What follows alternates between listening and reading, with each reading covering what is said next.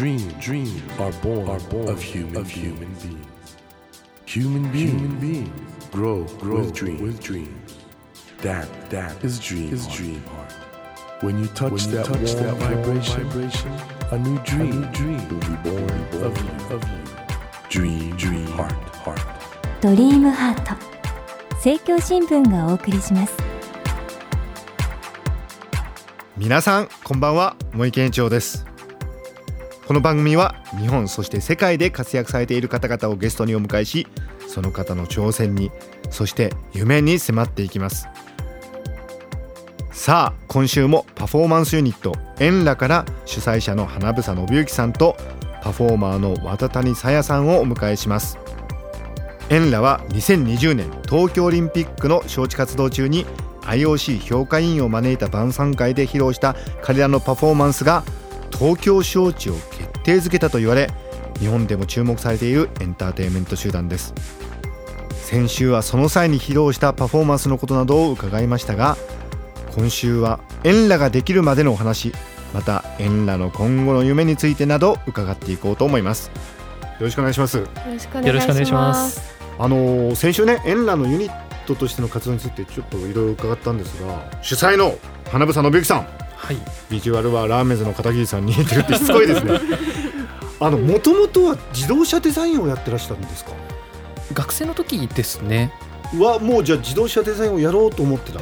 子供の頃はあの、はい。漫画家になろうと思ってたんですけれども。漫画家やろうと思ってて、はい。ででも自動車デザイン。途中であのデザインっていうものに出会って、ええでデザインっていうのがすごく面白いっていうことに気がついてで車がええ好きだったのでそれを本当に専門にしている専門学校の方に行ってでやってて、でもそこからどうやってこっちの方に来たんですか？まあ、子供の頃から映画とかがすごい好きそうだったんですね。えどういう映画がお好きだったんですか？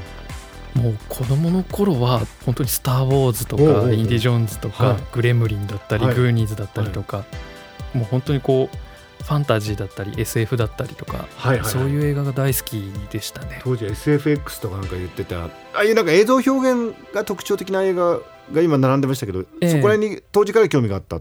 そうですね。もう子供の頃はもうそういうのばっかり見てましたね。でもそれがねいいなと思う子供はいると思うんですけどそこから自分でやるようになるのってなかなか大変だと思うんですが。まずその自動車デザインをやってたんですけれども、はい。車が好きだったので、多分自分の性格を考えた時に 一生車の絵を描いているっていうのは多分無理だなってちいうふうにょちょっと待ってくださいね、はいどういうことでしょうか？自分の性格っていうのは。とにかくいろんなことやりたがる人なんですね。あなので一つのものだけをずっとやっているっていうのがちょっと苦手なんですよ。あなるほどはい。どうやってそっかだって映像の世界もなかなか入るの大変だと思うんですけどどう入っていったんですか？なんとかその映像の会社とかに就職しようと思ったんですけれども、えええ当然のごとくなんでうち来たの？っていうふうになってどこにも就職ができず、えそれであのその当時やっとこう CG っていうのが出始めたとこだったので、はい。これはなんか自分に一番こう合っているものなんじゃないかと思って CG をこう勉強する学校に行って。あじゃあ学校入り直して、そうですねはい。そして才能が開花したんですねそこでじゃあただそこからテレビ番組とかの CG をずっと、やってて。作ってたんですけれども。あの意外とじゃあ苦労された時期はあるんですね。そうですね。苦労というかこう下積みみたいなものは長かったですね。はい。そこから展示映像それからファッションショーとかいろんなジャンルに出ていかれたようなんですがその自分の作家性が出せるようになったってのはどこら辺からなんですか？一番最初はあの普通に会社員ではい。映像を作ってたんですけれども、2年だけ会社に勤めて辞めてしまい、独立して。はい、そこからずっともうフリーランスなんですね。ただやっぱりなかなか食べていくのが大変なので、うん。うん最初はもう本当に細かい仕事をずっとやっていたんですけれども、その合間合間にこういろんなこう映像表現っていうのを自分で作ったりとかして、こうホームページで公開したりとかっていうのでだんだんだんだんいろんなジャンルから映像を作ってほしいっていう依頼が来まして。あそうなんですか、はい。で本当にもう一歩一歩歩まれてきたって感じですね。そうですね。あの変な話ですけどブレイクしたなって思ったのはどんな瞬間でしたか？一番やっぱりブレイクしたなっていうのは、うん。この演羅を始めてですね。なんかもう反応が違ってました？周りの。そうですね。ただその演羅自体も一番最初は全然仕事が実はなかったんですよ、はい、はい。なんですけどいろいろこう海外の方で演羅が取り上げてもらえるようになってきてあどちらかというと国内でっていうよりかは海外から火がついたっていう感じですね。逆輸入ってやつですね。よくあるね。はい。でも最初からじゃあ海外に目を向けてたというよりは結果として海外が最初に気づいてくれたっていう感じなんですか？そうですね。ただあの海外の人にも見てもらいたいっていうのはすごく意識はしていたので、うん。実はエンラの作品って言葉は一言も使わないそうですねそうですね。ですね。はい。うん。もうそこっていうのも全世界どの人が見ても楽しんでもらえるようにっていうので言葉は使わないっていうルールで実は作品を作ってるんですね。リーダー考えてるんだな。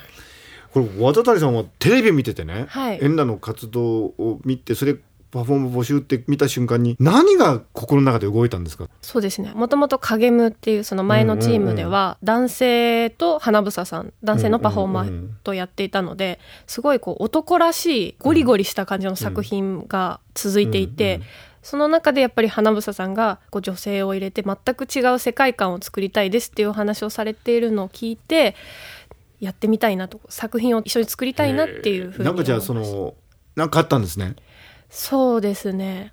でも普通に実家でこたつの中に入ってみかん食べながら見てたんですけど。年末年始の番組ですか、はいお正月番組で。お正月番組で。はい。で速攻こうパソコンで調べて花房さんに連絡をしました。なるほど。花房さん、どうでした？渡谷さんから連絡来た時。最初その経歴を見たら、ミス・ユニバース・ジャパンのこうファイナリストだったりとか、偉い人から連絡来たなっていうふうに思ってたんですけど、まあ、実際に会ってみたら結構抜けた人で。え？抜けた人？どどういうことですか？一番最初に会った時に「はい。まあ、初めまして」って言ってその次の言葉が「あのすいません定期を落としちゃったんですけどこんな時に」なんかえらいパニックってました。いやだけどそういう不思議な出会いですね。もしその時テレビ見てなかったら。そうですね。多分なかったと思なかったという。はい。まあでも今後ちょっとねエンナそしてお二人がどうクリエイターとして花開いていくのかって本当楽しみなんですけど今みたいにその他のメンバーも集まってこういうユニットにどうやって成長していったんですか？他のメンバーは実はツイッターとかで僕があの オーディションをしたんですねパフォーマー募集っていうことで。聞いたですね。えツイッターでつぶやいてはい。でそれ反応してきて。そうですね。それで応募してきてくれた人たちの中から実際にあのオーディションをやって、はい。もちろんその中に渡谷も実際にオーディションでパフォーマンスをしてそうなんですか、はいなんです即採用ではなく。そうですね。なるほど。どういうオーディションだったんですか？メールとかでまずは連絡をもらって、自分のそのパフォーマンスの動画をあの見せてくださいっていうことで、この人面白そうだなっていう方に連絡をして、であとは実演ですね。実際に動いてもらってそれを見て判断しました。今後メンバー数としてはどれぐらいのイメージなんですかね？これからエンラーどんどん大きくなっていったとして。そうですね、まあ、現在パフォーマーが6名なんですけれども、ただ増えても倍ですね。あんまりこうすごく巨大にはしたくはないので。シルク・ド・ソレイユみたいにはしたくない、そうですね。なるほど。そのね初期メンバーであるワッタニさんなんですけどあの、はい。大学在学中ははい。子供番組のお姉さんってこれってどの番組ですか、はい KBS 京都で、はい。はい、3年半ぐらいずっと。え何をされてたんですか？ダンススとはい。歌のお姉さんをしてまえす、それってだからあのお母さんと一緒みたいなもんですね、はい。NHK の。それの京都バージョン。ええそうなんですか。はい子供の頃からバレエ演劇日本舞踊狂言？バレエをはいずっと今も続けてるんですけど、その高校で演劇科っていう学科がありましてそこで演劇とか違うダンスとか日本舞踊とか狂言とかいろいろ舞台芸術をやらせてもらってあのそれだけいろんなことやってて一旦一般企業に就職されたんですか？そうなんです。あの実はバレエを教えていただいてた先生の中で、はいあこんな大人になりたくないなっていう先生がいて。えそそれはどういう点がちょっと残念な？なんていうんですかね。そこの畑しか知らなくてすごくこう偉そうではい。子供ながらにこんな大人になりたくないなってずっと思って教えられてきてなるほど。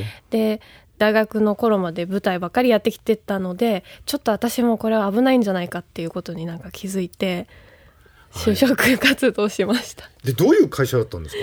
えっとブライダルの営業やっていました。営業ですか、はい。普通にパンツスーツ履いて営業マンしていました。営業されててそれでまたこの表現の世界に戻ってきたきっかけは何だったんですか？まあ普通にあの会社員してたんですけど、ずっと子供の頃から教えてもらってた恩師とあと私の父がバタバタと急死して、であそうなんだ。なんかその2人が一番こう表現者として頑張っていきなさいっていうことで応援してくれてた2人だったので、あもう一度挑戦してみようと思ってそれがきっかけでもう一回、まあ、あの表現の世界に戻りました。先生お父さん東京 FM のスタジオで頑張ってますよ。あそうですか。はい。エンラこれから本当世界的にどんどん活躍の場が広がっていくと思うんですけどそれとはまたひょっとしたら別に渡谷さんのねはい。表現活動もあるかもしれなくてエンラ以外のところではどういうことをしたいですか、まあ、一応代表がいるんですけど。そうですね、まあ、私ももう30なんですよ今、はい。今年30になって、はい。すごいダンスだけでこう頑張っていくっていうのも年齢もの関係もあったりもしていて、はい。すごいいろいろ考えてるんですけど昔から憧れている女性がいて、はい。あの夏木マリさんがすご好きで、夏木マリさんですか？はい、夏木マリさんの一応今カンパニーというかそこでもちょっと勉強させてもらっていて。あら。はい。夏木マリさんのようにはもちろんあのなれないかもしれないんですけどなんかこうその年齢年齢でしかできないこう表現を見つけて活躍というか活動できればいいなって今は思ってる。なるほど、はい。代表いかがですか今の発言について。実はエンラ僕も含めてなんですけど、エンラはエンラでもちろん一生懸命やるんですけれども、うん。やっぱりそれを足がかりにして、うんうん。個々のその活動とかっていうのをもっとなんかこうみんな充実していけばいいなっていうのは僕を含めてそういうふうに思っているので。なるほど。じゃあ花房さんもしエンラをちょっと置いたとしたら何したいですか？そうですね。本当にいろいろやりたいことはあるんですけど、はい。はい演劇の演出とかそういうのとかもやってみたいです、ね、脚本も書くってことですか？そうですねはい。あそうですか。でも確かにああいう演技にすごく直結しますよね。でひょっとしたらあのエンラ的なものもそういうのも最初から頭に入れた筋だったりセリフ回しだったりとかいうこともあるってことですよねそうですね。演羅自体がうん。こうただただこう踊るだけとはい。かっていうものでもないし、そうですね。こう映画でもなくてそれの本当に中間だと思っているんですね。はい。なので例えばこの表現の手法とかっていうのをその演劇だったりとかっていうのにも応用すると、ただただ舞台装置でっていうことではなくもっとこうまた一つ新しいジャンルっていうのができるのかなとかいろいろなんか考えることはありますね。ますますなんか東京オリンピックのセレモニーが見えてきましたね。あのお二人移動だとか、まあ、海外の滞在とか多いと思うんですけど健康管理とかストレス解消ってどうされてんですか？私はですね青汁を必ず持って行って 青汁？はい。粉末のやつですか？粉末のやつあをー持って行ってあの気がついた時にこうオレンジジュースに入れて飲んでますね。はい。聞きますか？やっぱりあの本当に海外行くとパンとチーズとじゃがいもみたいなこう食がはい増えてしまうので、はい。できるだけこう野菜不足を解消しようかなと思って、なるほど。はい。いたりとか。あの一方花房さんはちょっとなんかねがたいが良さそうなんで 心配ないような気もするんですけど一応聞いてみますかね。健康管理はどうされてますか？あのー僕は特にしてないですね。ですよね。はい。あのまあちょっとね2週にわたってお話伺ってきたんですけどこの番組きっかけでちょっとエンラというね素晴らしいパフォーマンス集団多くの方がね今日持っていただいて世界がもう評価してるわけだけど日本も応援したいじゃないですか。非常にね夢が膨らむようなそういうなんか感じで僕は5年後10年後すごいことになってることは今確信しました。期待しております、というわけで2週にわたりパフォーマンスユニット円楽から主催者の花房信之さんそしてパフォーマーの渡谷さやさんをお迎えしました。楽しいお話ありがとうございました。ありがとうございました。